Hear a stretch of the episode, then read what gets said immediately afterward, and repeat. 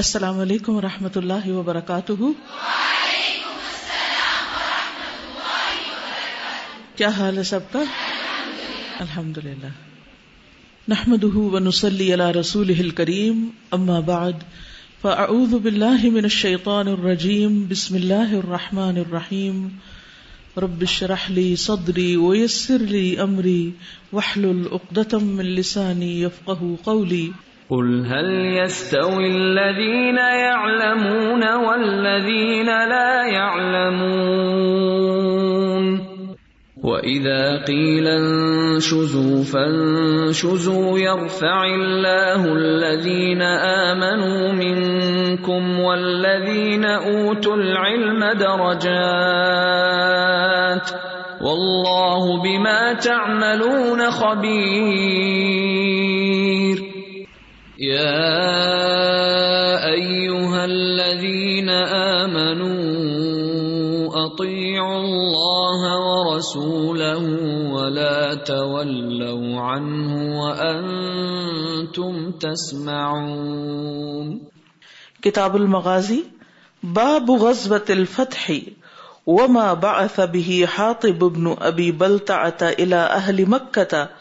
یخ برحم النبی بن نبی صلی اللہ علیہ وسلم غزب فتح یعنی فتح مکہ کا بیان ابی بلتا اور جو حاتب بن ابی بلتا نے بھیجا الا مکہ تھا مکہ والوں کی طرف یوخ وہ انہیں بتا رہے تھے بےغز بن نبی صلی اللہ علیہ وسلم نبی صلی اللہ علیہ وسلم کے اس غزبے کے بارے میں صورت المتحینہ کے پس منظر میں آپ یہ واقعہ پڑھ چکے ہیں جب نبی صلی اللہ علیہ وسلم نے مکہ کی طرف جانے کا ارادہ کیا تو ہاتب بن نبی بلتا نے اپنے بچوں اور گھر والوں کی حفاظت کے لیے جو اس وقت مکہ میں ہی تھے قریش کے کچھ سرداروں کو آپ کے آنے کی خبر دی جبکہ آپ نے اپنے اس پیش رفت کو بالکل چھپا کر رکھا ہوا تھا کیونکہ آپ نہیں چاہتے تھے کہ کسی قسم کا کوئی قتال ہو کوئی جنگ ہو اس فتح کے بارے میں قرآن مجید میں ایک سورت بھی ہے جس کا نام سورت النصر ہے نصر کا معنی بھی مدد ہوتا ہے اذا جاء نصر اللہ والفتح ورأيت الناس يدخلون في دين الله افواجا فسبح بحمد ربك واستغفره انه كان توابا جب اللہ کی مدد اور فتح آ جائے اور تم دیکھو لوگوں کو کہ وہ اللہ کے دین میں فوج در فوج داخل ہو رہے ہیں تو اپنے رب کی حمد کے ساتھ اس کی تسبیح کرو اور اس سے بخشش مانگو یقیناً وہ ہمیشہ سے بہت توبہ قبول کرنے والا ہے ہم سب جانتے ہیں کہ جب رسول اللہ صلی اللہ علیہ وسلم نے مکہ فتح کیا تو کثیر تعداد میں لوگ اس موقع پر مسلمان ہوئے فوج در فوج جس طرح اس صورت میں ذکر کیا گیا ہے تو فتح کے بعد جو کہ ایک بہت بڑی فتح تھی یعنی اس سے پہلے بھی آپ کو بدر میں اور دیگر جنگوں میں فتوحات حاصل ہوئی تھی کچھ عرصہ پہلے ہی غزوہ خیبر میں آپ کو فتح نصیب ہوئی لیکن یہ فتح ایک بہت بنیادی نوعیت کی فتح تھی کیونکہ مکہ کا فتح ہونا اور مکہ کا کنٹرول میں آنا یہ معنی رکھتا تھا کہ اب قریش کی سرداری ختم ہو گئی ہے اور اب اسلام اس جگہ کا دین ہے اور اب اصل قائد محمد الرسول اللہ صلی اللہ علیہ وسلم ہے اور اتنی عظیم الشان کامیابی پر آپ کو کیا بتایا جا رہا ہے کہ آپ اس کا استقبال کیسے کریں کا مستقفر ہو ان نہ کہ آپ اپنے رب کی حمد کے ساتھ اس کی تسبیح کریں اور اس سے استغفار کریں بخشش مانگیں اور وہ بہت زیادہ توبہ قبول کرنے والا ہے اس سے ہمیں ایک بہت بڑا سبق ملتا ہے وہ یہ کہ ایک مومن کو جب زندگی میں کوئی کامیابی حاصل ہو تو اس پر تکبر غرور اور فخر کرنے کی بجائے وہ اللہ سبحان تعالیٰ کی تعریف بیان کرے بہم ربی کا وسطر ہو اور اس موقع پر استغفار کرے کس بات پر کہ اگر اس کام میں اس راستے میں کوئی غلطی ہو گئی ہو تو اللہ سبحان و تعالیٰ اس پر معاف فرما دے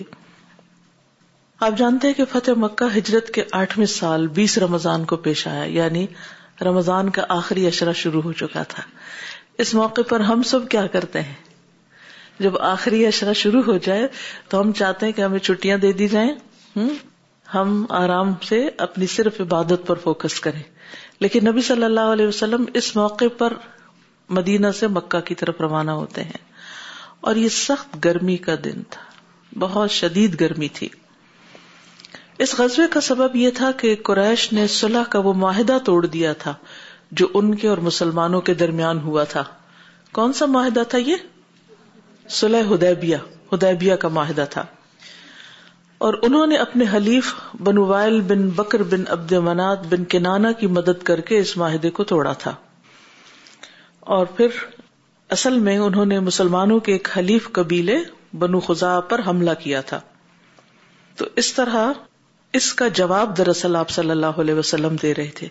کہ انہوں نے اپنا معاہدہ توڑ دیا لہذا اب آپ ان پر حملہ آور ہو سکتے ہیں تو اس معاہدہ توڑنے کی وجہ سے نبی صلی اللہ علیہ وسلم نے فتح مکہ کے لیے ایک بہت بڑا لشکر تیار کیا جس میں دس ہزار لوگ شامل تھے اور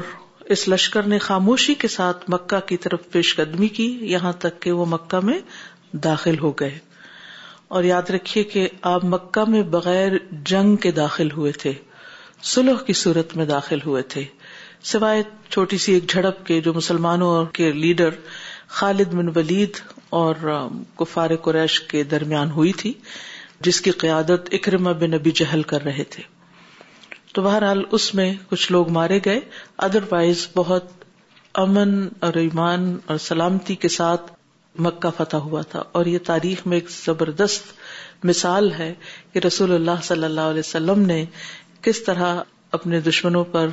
غلبہ حاصل کیا بغیر خون بہائے اور بغیر جنگ کیے جب رسول اللہ صلی اللہ علیہ وسلم نے مکہ میں پڑاؤ کیا اور لوگ مطمئن ہو گئے تو آپ کعبہ میں آئے اس کا طواف کیا اور بیت اللہ کے ارد گرد موجود بتوں کو اپنی کمان کے ساتھ کچوکا لگاتے گئے اور یہ فرما رہے تھے جا الحق و زحق الباطل ان الباطلا کا نہ حق آ گیا اور باطل مٹ گیا بے شک باطل مٹنے والا تھا اور اور جا الحق حق آ گیا باطل نہ پہلی دفعہ کچھ کرتا ہے اور نہ دوبارہ تو آپ نے کعبہ میں جو تصاویر تھی ان کو مٹا دیا مجسمے توڑ دیے گئے جب نماز کا وقت ہوا تو آپ نے حضرت بلال کو حکم دیا اور انہوں نے کعبے کی چھت کے اوپر چڑھ کر آزان دی فتح مکہ کے کچھ نتائج تھے اور ان میں سب سے اہم یہ کہ اس کے بعد بہت کثرت کے ساتھ لوگ مسلمان ہوئے تھے یعنی لوگوں کو اب یہ پتا چل گیا کہ اسلام حق ہے جا الحق پھر اسی طرح یہ ہے کہ اس فتح میں کوئی مال غنیمت حاصل نہیں ہوا تھا اس میں قریش اور کرانا کے سردار ابو سفیان بن حرب اور ان کی بیوی ہند بنتے اتبا جو تھی وہ بھی مسلمان ہو گئی تھی اسی طرح اکرما بن ابی جہل سہیل بن امر صفوان بن امیہ اور ابو بکر صدیق کے والد ابو قحافہ اور دیگر لوگ بھی جو بڑے بڑے تھے مسلمان ہو گئے تھے اور یہ دن امن کا دن تھا یعنی فتح مکہ کا دن جنگ کا دن نہیں بلکہ امن کا دن تھا تو آئیے اس میں پہلی حدیث دیکھتے ہیں حدثنا بن سعید حدثنا سفیان عن عمر بن دینار بن محمد انه سمع عبید اللہ ابن ابی رافع یقول سمعت علی رضی اللہ عنہ یقول امام بخاری کہتے ہیں ہم سے قطعبہ بن سعید نے بیان کیا ہم سے سفیان بن اوینا نے انہوں نے امر بن دینار سے کہا مجھے حسن بن محمد بن علی نے خبر دی انہوں نے عبید اللہ بن نبی رافع سے سنا وہ کہتے تھے میں نے حضرت علی سے سنا وہ کہتے تھے حضرت صلی اللہ علیہ وسلم نے مجھے سمے تو رضی اللہ عنہ یقول بعثنی بھیجا مجھے رسول اللہ صلی اللہ علیہ وسلم رسول اللہ صلی اللہ علیہ وسلم نے انا مجھے زبیر بن عوام اور مقداد بن اسود کو فقال انطلقوا تو آپ نے فرمایا جاؤ تا روضت خاخ یہاں تک کہ تم روزہ خاخ کے پاس پہنچو ایک جگہ کا نام ہے ان بحا زینتن وہاں ایک اونٹ پر سوار عورت ملے گی زائنا ہودج کو بھی کہتے ہیں جس میں سوار بیٹھتا ہے یعنی ہودج کو بھی اور سوار دونوں کے لیے زئینا کا لفظ استعمال ہوتا ہے کتاب اس کے پاس ایک خط ہوگا اب یہاں پر کتاب ویسے تو ہم اردو میں بک استعمال کرتے ہیں لیکن یہاں بک نہیں ہے مراد اس سے لیٹر ہے کتاب اصل میں فعال کے وزن پر ہے لکھی ہوئی چیز کے لیے استعمال ہوتا ہے ٹھیک وہ خدو منہا تو اس سے وہ لے لو وہ کہتے ہیں فن تلک نہ تو ہم چلے تو آئی لو نا ہمارے گھوڑے اڑا رہے تھے ہمیں حتا اتائی نہ رو دتا یہاں تک ہم روزہ مقام پر آ گئے ادانہ نز نہ تھی تو ہم نے وہاں اس عورت کو پا لیا جو اس عدج میں سوار تھی کل نہ لہا اخری جل کتاب ہم نے اس سے سیدھی بات کی اور کہا کہ خط نکالو قالت ماں مائیا کتاب کہنے لگی میرے پاس کوئی کتاب نہیں وہ کلنا لتخری جنل کتاب ہم نے کہا تم ضرور اس خط کو نکالو گی او لنل قیاب ورنہ ہم تمہارے کپڑے اتاریں گے یعنی دھمکی دی اس کو کالا وہ کہتے ہیں فخرجت ہوں من اقاصہ تو اس عورت نے اپنے جوڑے میں سے خط نکال کے دے دیا فعطینا بہی رسول اللہ صلی اللہ علیہ وسلم تو ہم وہ خط لے کر رسول اللہ صلی اللہ علیہ وسلم کے پاس آئے ہی من ابن بلتا تھا تو خط میں کیا لکھا ہوا تھا کہ یہ خط بن ابی بلتا کی طرف سے ہے سم بے مکہ تمن المشرقین مکہ کے مشرقین کی طرف یخ بر باد امر رسول اللہ صلی اللہ علیہ وسلم کی وہ انہیں خبر دے رہے تھے نبی صلی اللہ علیہ وسلم کے اس کام کی یعنی آپ کی اس غذبہ کے یہ روانہ ہونے کی فقال رسول اللہ صلی اللہ علیہ وسلم تو رسول اللہ صلی اللہ علیہ وسلم نے فرمایا حاطب ما محد حاطب یہ کیا ہے یہ کیسے قال یا رسول اللہ لا تعجل کہنے لگے اللہ کے رسول صلی اللہ علیہ وسلم میرے بارے میں جلدی نہ کیجیے گا یعنی جلدی سے کوئی فیصلہ نہیں سنائیے گا انی کن تمران ملسکََ میں مکہ میں کچھ لوگوں کے ساتھ جڑا ہوا تھا یعنی میں اہل مکہ میں سے نہیں ہوں کیونکہ عرب کی سوسائٹی میں کوئی بھی شخص تنہا نہیں رہ سکتا تھا اسے کسی نہ کسی قبیلے کے ساتھ اپنا رشتہ جوڑنا ہوتا تھا یقول کن تو حلیفن وہ کہنے لگا کہ میں ان کا حلیف تھا یعنی قسم کھا کے جو بھائی بنتے ولم اکن من انفسہا اور میں اس کے رہنے والوں میں سے نہ تھا وکان من معک من المہاجرین من لہم قرابات یحمون اہلیہم اور آپ کے ساتھ مہاجرین میں سے جو تھے یعنی آپ کے ساتھ جو مہاجرین مکہ سے آئے تھے ان کے تو کچھ نہ کچھ رشتے دار وہاں تھے قرابات یعنی رشتے دار یا ہمون اہلیم جو ان کے رہنے والوں کو بچا سکتے ہیں یعنی مکہ کے جو لوگ مہاجرین آپ کے ساتھ ہیں ان کے کچھ رشتے دار پیچھے مکہ میں بھی ہیں جو اپنے اپنے خاندانوں کی حفاظت کریں گے مگر میرا تو کوئی بھی نہیں یہ مطلب ہے ان کا احب تو اسفاتن دال من نصب فیم تو مجھے یہ بات اچھی لگی کہ چونکہ نصب کے اعتبار سے ان میں یہ بات مجھ میں فوت ہو گئی یعنی میرے پاس کچھ بھی نہیں ان اتخذ عندهم یدن کہ میں ان پر ایک احسان کروں ید ویسے تو ہاتھ کو کہتے ہیں لیکن ہاتھ سے انسان دیتا ہے تو دینا احسان کہلاتا ہے تو اس لیے ایک طرح سے استعارہ استعمال ہوا ہے کہ میں ان پر احسان کرنا چاہتا تھا یمون بحا قرابتی جس احسان کے بدلے میں وہ میرے رشتے داروں میرے بال بچوں کو وہاں بچاتے ولم افعال ارتدا میں نے دین سے مرتد ہو کر یہ کام نہیں کیا ولا ردن بالکفر ال اسلام اور اسلام لا کر کفر پہ راضی ہو کر یہ بات نہیں کی فقال رسول اللہ صلی اللہ علیہ وسلم اما ان صدقکم آپ نے فرمایا کہ اس نے بالکل سچی بات کہی ہے فقال عمر عمر کہنے لگے یا رسول اللہ دانی ادرب حاض المنافق آپ مجھے چھوڑ دیجیے میں اس منافق کی گردن اڑا دوں فقال انه قد شهد بدرا آپ نے فرمایا نہیں اس نے بدر میں شرکت کی تھی وما يدريك لعل الله اطلع على من شهد بدرا تمہیں کیا معلوم کہ اللہ سبحانہ تعالی نے جھانک کر بدر والوں کے بارے میں فرمایا جو بھی بدر میں شریک ہوا قال اعملوا ما شئتم جو چاہو کرو قد غفر تو لکم میں نے تم کو معاف کر دیا فانزل اللہ سورتا تو اللہ سبحان تعالیٰ نے اس واقعے یعنی حاطب بن ابی بلتا کے اس واقعے کے بارے میں سورت نازل کی یعنی سورت الممتحنہ یا ایوہ الذین آمنوا لا تتخذوا عدوی و عدوکم اولیا بما جاءکم من الحق اے ایمان والو میرے دشمنوں اور اپنے دشمنوں کو دوست مت بناؤ تم ان کی طرف محبت کے پیغام بھیجتے ہو حالانکہ انہوں نے اس چیز کا انکار کیا جو تمہارے پاس حق میں سے آیا الا قوله فقد دل سواء السبیل تو اگر کوئی ایسا کرے گا تو پھر وہ سیدھے رستے سے بھٹک گیا تو یہ واقع ہے حاطب بن نبی بلتا کو جو ہم ہمیشہ سورت المتنا کی تفسیر کے پس منظر میں پڑھتے ہیں آپ سب نے یہ واقعہ کسی نہ کسی جگہ پر پڑھا ہوگا اس واقعے میں دو تین چیزیں ہیں ایک چیز جو بڑی اہم ہے وہ یہ کہ نبی صلی اللہ علیہ وسلم سچے رسول تھے کیونکہ وہ عورت خفیہ طریقے سے خط لے کر جا رہی تھی جس کا کسی کو بھی علم نہیں تھا آپ صلی اللہ علیہ وسلم کو وہی کے ذریعے بتایا گیا تھا اور اس علم کی بنا پر جو وہی کے ذریعے آپ کے پاس آیا آپ نے حضرت علی اور مقداد میں نسبت اور ان لوگوں کو اس کے پیچھے بھیجا تاکہ وہ خط اس سے نکلوا لے وہی کا علم ہونے کے باوجود ایسا نہیں ہوا کہ اللہ تعالیٰ نے ایک فرشتہ بھیج دیا ہو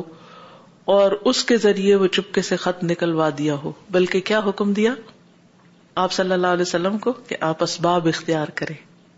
اللہ کی مدد آتی ہے لیکن وہ مختلف اسباب کے ذریعے آتی وہ مختلف طریقوں سے آتی ہے کیونکہ ہمارا اکثر دل یہی ہوتا ہے کہ جیسے بدر میں فرشتے اترے تھے جب ہم کسی مشکل میں ہوں تو فوراً فرشتے نازل ہو جائیں اور ہمارا مسئلہ حل کر دیں بدر جیسے حالات ہوں تو فرشتے آ بھی جاتے ہیں لیکن اگر زندگی کے ہر مشکل مرحلے میں فرشتوں نے ہی سب کچھ کرنا ہے تو پھر ہمارا اجر کہاں ہے ہوں پھر ہماری کوششیں کہاں ہیں صحابہ کی یہ جو قربانیاں ہیں ان کا اجر اسی لیے تو زیادہ ہے کہ اگر اللہ چاہتا تو سب کام ہی نبی صلی اللہ علیہ وسلم کو فرشتے کر کے دے دیتے لیکن پھر آپ کے صحابہ کا کیا کردار ہوتا ان کا مقام کیسے بلند ہوتا تو ہم انسانوں پر جب کچھ مشکل آتی ہے کچھ مشکل حالات آتے ہیں ہم سے زیادہ محنت ایفرٹ مال جان وقت کی قربانی مانگتے ہیں تو اس میں دراصل ہمارے لیے اجر چھپا ہوتا ہے یعنی اس موقع پر ہمیں اللہ سے بدگمان بھی نہیں ہونا اور اپنی کوششوں میں کمی بھی نہیں کرنی دوسری بات یہ ہے کہ صحابہ کو نبی صلی اللہ علیہ وسلم کی بات پر اتنا یقین تھا کہ سچی بات ہے اسی لیے اس عورت کو انہوں نے کہا کہ نکالو ورنہ ہم تمہارے ساتھ ایسا ویسا کریں گے یعنی انہوں نے چھوٹی موٹی کوشش کر کے یہ نہیں آ کے کہا کہ وہ تو عورت مانتی نہیں اور پھر اب کیا کریں کیونکہ واضح ہمیں جب کوئی کام کہا جاتا ہے نا تو ہم تھوڑا بہت ہاتھ پاؤں مار کے اس کے بعد پھر آ جاتے ہیں کام دینے والے کے پاس اور اسے کہتے ہیں کہ یہ تو کام ہو ہی نہیں رہا تو بڑا مشکل ہے اور ایسا ہے نہیں انہوں نے اپنی آخری کوشش تک کی اور اس سے خط نکلوا کے چھوڑا اس عورت کو کچھ نہیں کہا یہ نہیں اسے وہاں مارنا پیٹنا شروع کر دیا یا کچھ کہ تم یہ کیوں لے کے جا رہی تھی تم غدار ہو چلو تمہیں پکڑ کے لے جاتے ہیں کچھ نہیں کہا اس کو چھوڑ دیا بس جتنا کام کہا تھا بس اتنا ہی کیا اور آ گئے بات ختم بعض اوقات ہم کچھ اپنی طرف سے بھی ساتھ فیصلے کرنے لگتے ہیں وہ کہتے ہیں نا شاہ سے زیادہ شاہ کے وفادار یا سم تھنگ لائک دیٹ تو اب نبی صلی اللہ علیہ وسلم ظاہر ہے ان کے لیے ایک شاہ کی حیثیت رکھتے تھے لیکن وفاداروں نے یہ نہیں کیا کہ قانون اپنے ہاتھ میں لے لیا اور اپنی طرف سے کچھ ایکشن شروع کر دیے بس اتنا کام جتنا کہا گیا وہ انہوں نے کر دیا پھر اس کے بعد نیکسٹ آپ دیکھیے کہ جو صاحب معاملہ اس کو بلوایا گیا یہ نہیں کہ پیچھے بیٹھ کے مشورے کر لیے اچھا دیکھو خط آیا ہے اب ہم کیا کریں اس کو تو بلایا نہیں اور باقی سب کو اکٹھا کر کے تو ان کے ساتھ ڈسکشن شروع کر دی آپ صلی اللہ علیہ وسلم نے صاحب معاملہ کو بلایا اور اس سے پوچھا یا حاطب ما مدا یہ کیا ہے یہ ایسا کیوں ہے یعنی اپنی صفائی دو یعنی کلیرفائی کرو معاملے کو تو انہوں نے کیا انہوں نے بھی بہت خوبصورتی سے جواب دیا کہ آپ میرے بارے میں جلدی نہ کیجیے گا مجھے تھوڑا ٹائم دے میں اپنی پوزیشن کلیئر کروں اور وہ ٹائم دیا گیا اور وہ بتاتے ہیں کہ, میں قریش میں سے نہیں ہوں میری کوئی وہاں رشتے داری نہیں میں مکہ کا رہنے والا نہیں میرے بچوں کی حفاظت کرنے والا کوئی بھی نہیں تھا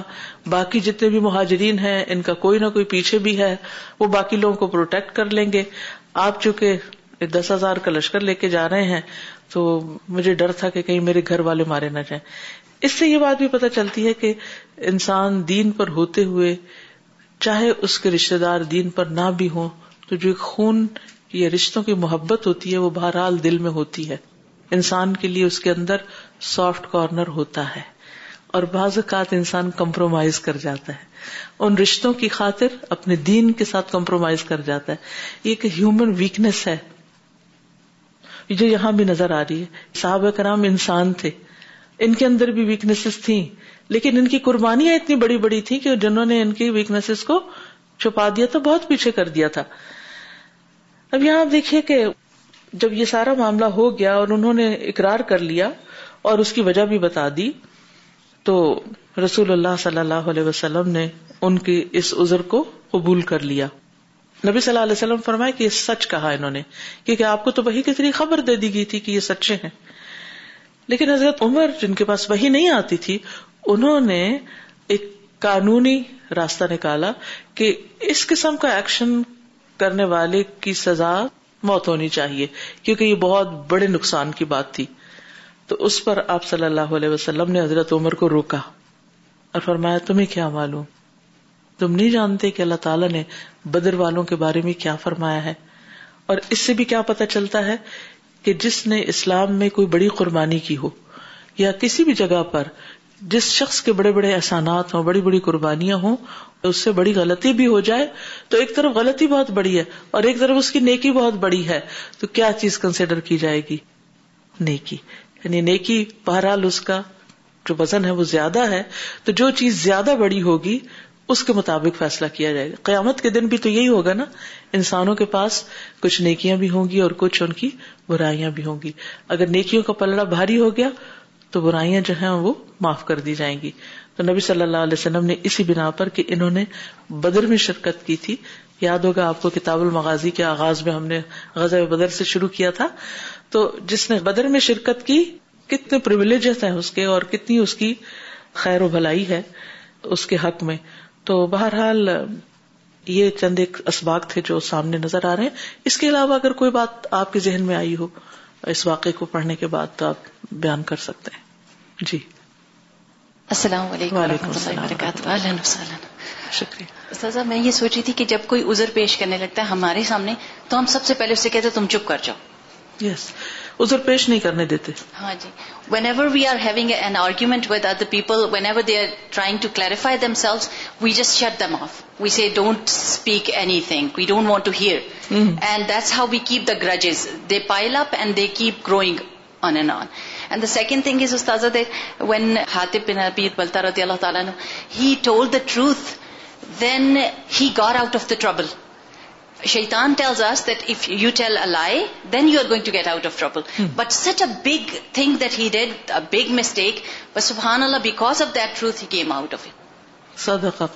صلی اللہ علیہ وسلم نے بھی ان کی تصدیق کر دی کہ انہوں نے سچ کہا جی السلام علیکم و رحمتہ اللہ when we arrive to Canada lie to a policeman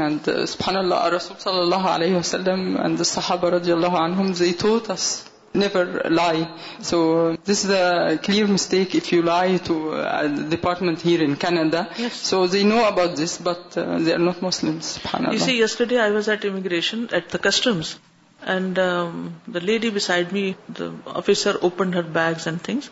And he said, because you did not declare, that's why now you will face high penalty. So, but alhamdulillah, we declared, we had little food stuff, we declared, and they didn't ask us to open our bags even. He said, just go. So, if we have something, these are food items, if they don't allow, don't bring. And if they don't like it, leave it there. It's better because it's for your safety. Why do they stop bringing few things? Because of your safety ماشاء اللہ Canada has so مچ اگر تھوڑا بہت کمی ہو بھی گئی تو کیا فرق پڑ گیا اگر ہم اپنے مزے کے کھانے جو اپنے ملکوں میں کھاتے ہیں یہاں لا کے نہیں بھی کھا سکے تو ہو سکتا ہے کہ اسی میں بھلائی ہو تو بٹ ڈکلیئر کرنے میں حرج نہیں ہے ان سچ نجات کا باعث ہے انسان کے لیے اوکے okay. میں سوچتی ہوں دس دن ہی تو باقی تھے آپ یہ بھی کر سکتے تھے اچھا دس دن اور ویٹ کر لیتے ہیں یشرا گزر جائے اعتکاف بھی ہو جائے گا اور تاکرات بھی ملے گی لیکن یہ کہ جس کام کو جب کرنا چاہیے اسی وقت کر لینا چاہیے تو کبھی کبھی ایسا بھی ہو جاتا ہے کہ کوئی ایک رمضان ایسا آ جاتا ہے جس میں ہو سکتا ہے کہ آپ کا اپنا یا کسی بچے کا یا بہن بھائی کا کوئی بچہ ڈلیور ہو رہا ہو اور آپ اس کے ساتھ ہاسپٹل میں ہوں یا کسی بزرگ کے ساتھ ہاسپٹل میں ہوں یا کچھ اور آپ وہاں کھڑے بھی ہیں مدد اور خدمت بھی کر رہے ہیں اور ساتھ اریٹیٹ بھی ہو رہے ہیں یہ کیا مشکل ہے آخری اشرا ہے سب لوگ مسجدوں میں ہیں اور میں یہاں ہاسپٹل میں کھڑی ہوں نہیں اللہ نے اگر اس رمضان میں آپ کے لیے یہی لکھا ہے کہ آپ کسی ایسی جگہ پر ہوں یا آپ کے پیریڈز ہوں یا کوئی ڈلیوری آپ کے یہاں ہو تو کوئی بات نہیں آپ ذکر تو کر سکتے ہیں اور اللہ کو آپ کا عذر معلوم ہے اور آپ کی نیت بھی اللہ کو پتا ہے اور اللہ کو آپ کا پچھلا عمل بھی معلوم ہے کہ آپ ہر سال رمضان میں کیا کرتے ہیں آخری اشرا کیسے گزارتے ہیں تو اگر ہم اچھے دنوں میں اللہ کی عبادت کرتے ہیں صحت اور جوانی میں اللہ کو یاد کرتے ہیں اور بڑھاپے یا بیماری کی وجہ سے نہیں کر پاتے یا سفر کی وجہ سے یا کسی اور ذمہ داری کی وجہ سے تو اللہ سبحان و تعالیٰ اس پچھلے عمل کی بنا پر اجر لکھ لے گا تو اس لیے جب فرصت ہو جب وقت ہو اس وقت کو اچھے سے استعمال کر لیں تو یہ انسان کی کریڈٹ ہسٹری بنا دیتا ہے یعنی آپ اللہ سبحان و تعالیٰ کے سامنے ایک اچھے انسان کی حیثیت میں ہوں گے تو آپ کی باقی مشکلات بھی آسان ہو جائیں گی لیکن بعض اوقات ہم نے کرنا کچھ نہیں ہوتا صرف رونا رو رہے ہوتے ہیں بول رہے ہوتے ہیں بار بار او ہو یہ ہو گیا وہ ہو گیا میں تو ایسا ہوتا تو ایسا کرتی اور یہ بھی یاد رکھیے جب ہم اتنے بڑے بڑے دعوے کرتے ہیں نا پھر اللہ تعالیٰ آزما بھی لیتے ہیں پھر کوئی اور موقع فرصت کا دیتے ہیں اور پھر ہم دیکھتے ہیں جو ہم نے بولا وہ سچ تھا اور اس وقت ہمیں پھر سچ کر کے دکھانا چاہیے جو ہم نیتیں اور ارادے رکھتے ہیں